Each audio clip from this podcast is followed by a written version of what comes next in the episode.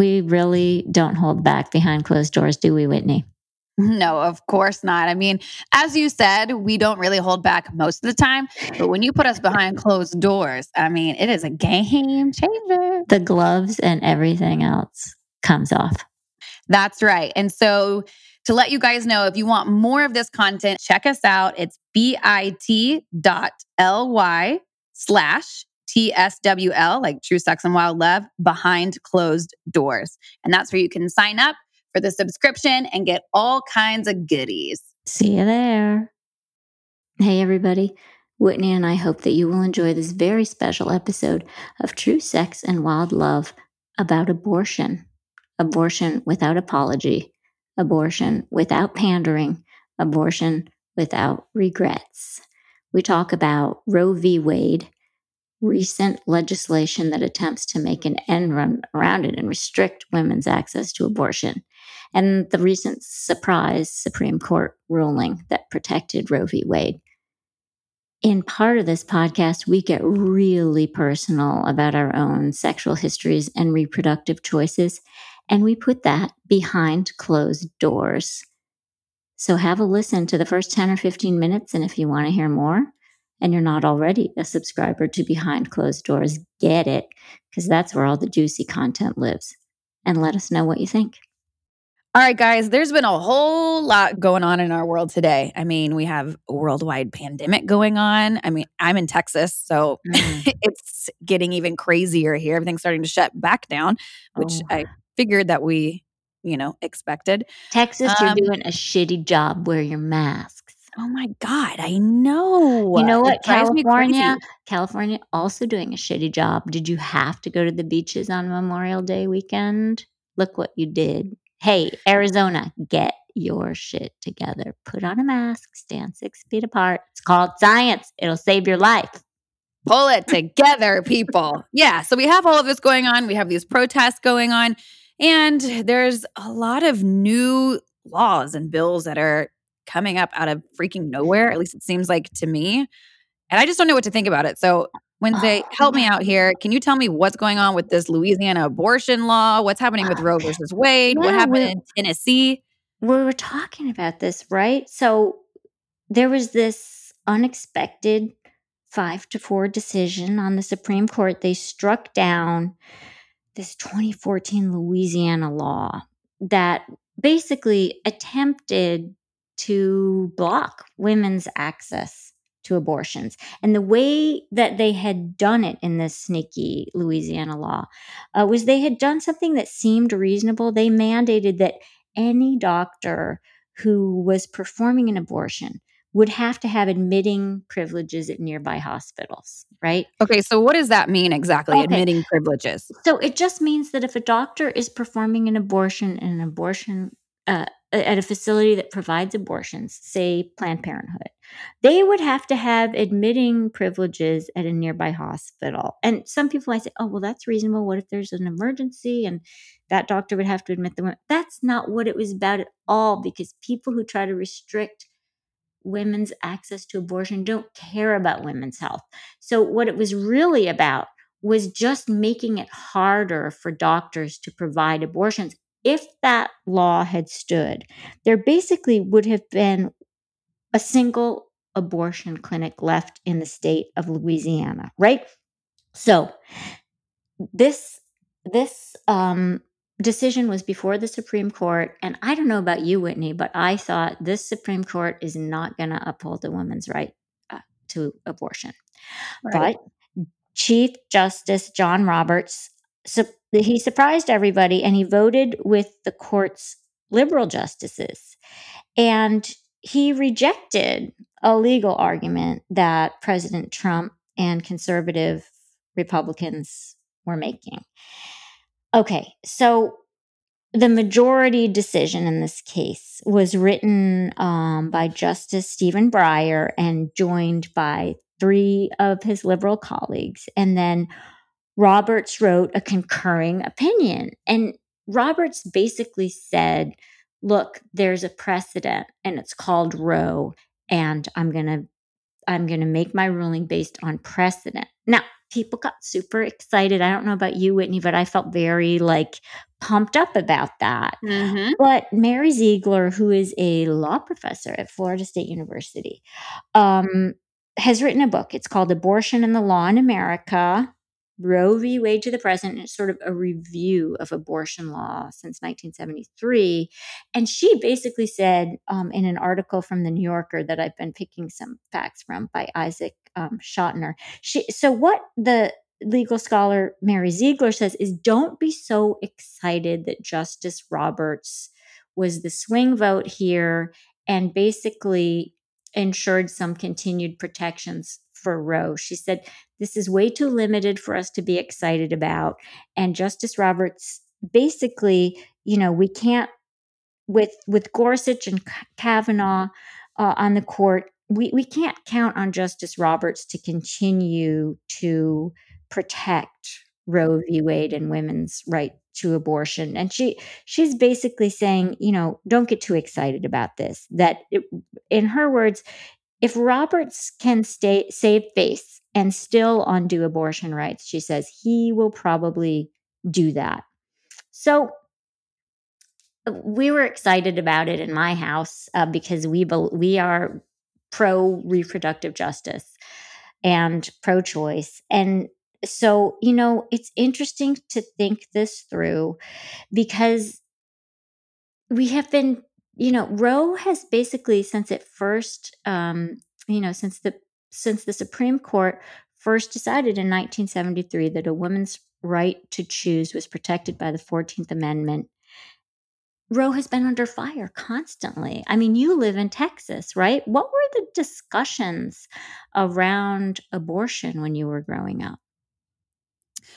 Yeah, that it was that it was terrible. That you shouldn't do it. And, you know, in at my high school, we had a daycare for children with, or for the students that went there for their children, which is great. You know, that is a, a form of support but we're also talking about abstinence and yet we have a very high rate of teen pregnancy and we're not talking about the other options that we have one of them being abortion um, it just wasn't really talked about and if it was you were seen as a basically a terrible human being for thinking that way and i Oh, i yeah and it's sad to me because i do feel as though and i've had a lot of friends. I've had people very, very close to me who have all had abortions. I have never been pregnant. I haven't had an abortion, but I do absolutely love that I have the option that I get to Yeah. choose what I do with my body and when I do that with my body.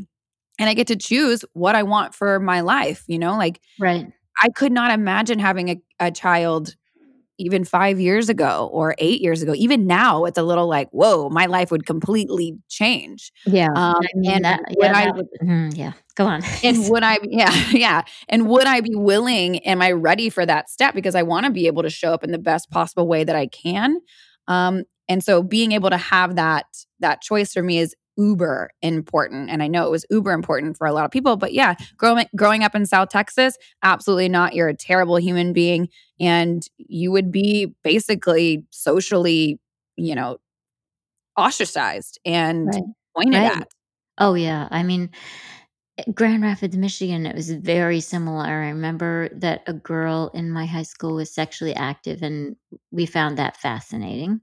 Um, and we were judgmental about it. And then she ended up having an abortion, and we were fascinated and judgmental. But to her credit, she opened up my eyes and helped me understand one of the lessons that I learned, you know, having a feminist mom, which was I mean, I remember when Roe v. Wade became the law of the land, and I remember what it meant to women that they could be in charge of their reproductive destiny. And it was a fight, just like having access to birth control was a fight that unmarried women didn't earn until relatively recently, historically, right? First, it was okay for married women to have access to birth control, but unmarried women didn't have access to birth control until I believe the late 60s or early 70s. We can put it in the show notes. Anyway, it was huge news in Grand Rapids, Michigan. And I remember how it divided my community. And many of the Catholic people in the neighborhood where I grew up um, were very upset about it. And I remember just my mother, just her delight, you know, that we had turned this corner and that women had access to um, you know, a way to have one more way to control their own reproduction. Because, oh, okay, now let's personalize this. I mean, I have had three abortions. Um, once when I was in graduate school and I was way too young to have a kid.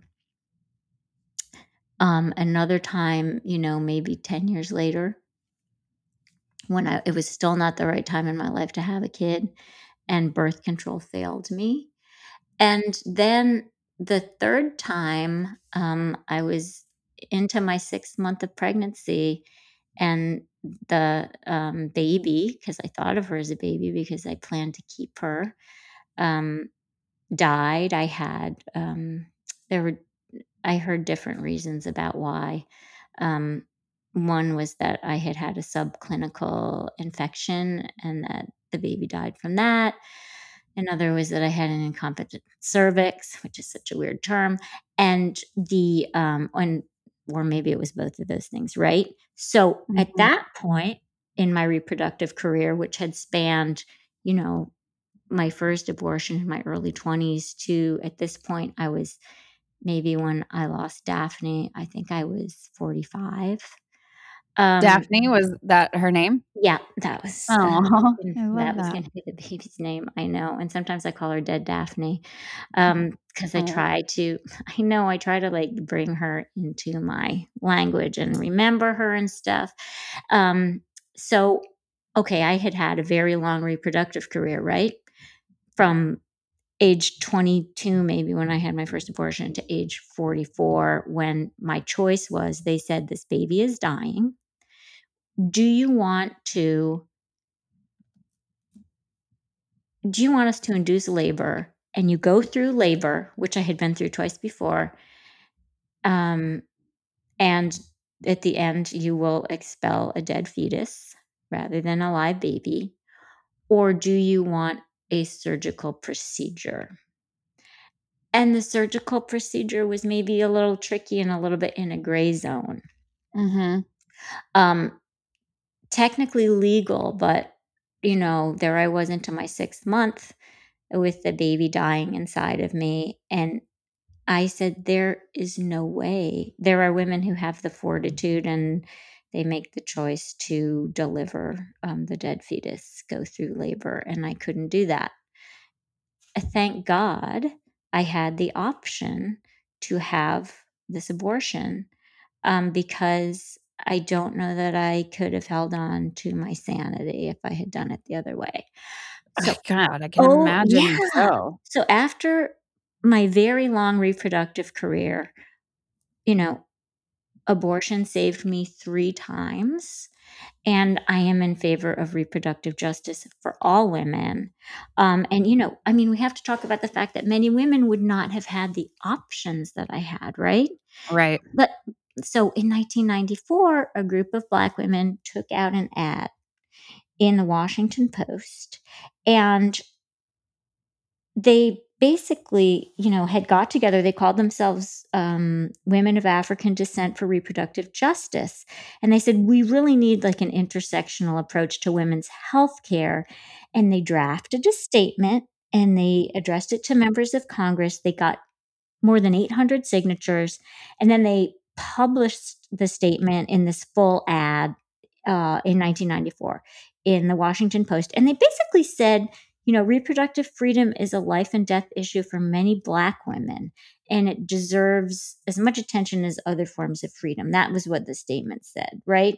So mm-hmm. they were saying, look, we need healthcare reform to provide funding, you know, for the full range of reproductive services prenatal care contraception screening you know cancer treatment std screening hiv and aids screening and support and also for abortion right? So it was like saying healthcare has to be anti-discriminatory. There have to be provisions. So so these women in 1994 these black women coined the term reproductive justice and they often often we use that term and we don't credit this group of women but wow like abortion is ultimately this is such a timely moment to talk about it because look whitney if abortion were illegal privileged white women would basically, if it were illegal in the United States, you know, and you said I need an abortion, I said, well, I would say like let's go to Canada, let's go where we need to go to get you one, right? But Mhm. obviously, obviously, when you know GOP legislators go after abortion rights, let's face it, they're they're attacking the freedom of black women and women of color very you know asymmetrically these are the women who really Right. stand to suffer the most Yeah, especially no ugh, in these southern poverty states right no question. I mean, it like the lack of access to abortion care, obviously, like really, it, it harms those who are struggling financially, who already have like significant barriers to healthcare, you know, people of color, limited incomes. Like yeah it's just it's so crazy to me, you know, and and it's, yeah. mm. it's really heartbreaking. Hey, we hope you enjoyed this podcast. And if you did, it would help us a lot if you would leave a review. Yeah, leave a review, subscribe. We want to know how you guys felt about the episode. It really helps us out a lot to continue the success of the podcast and keep spreading our message.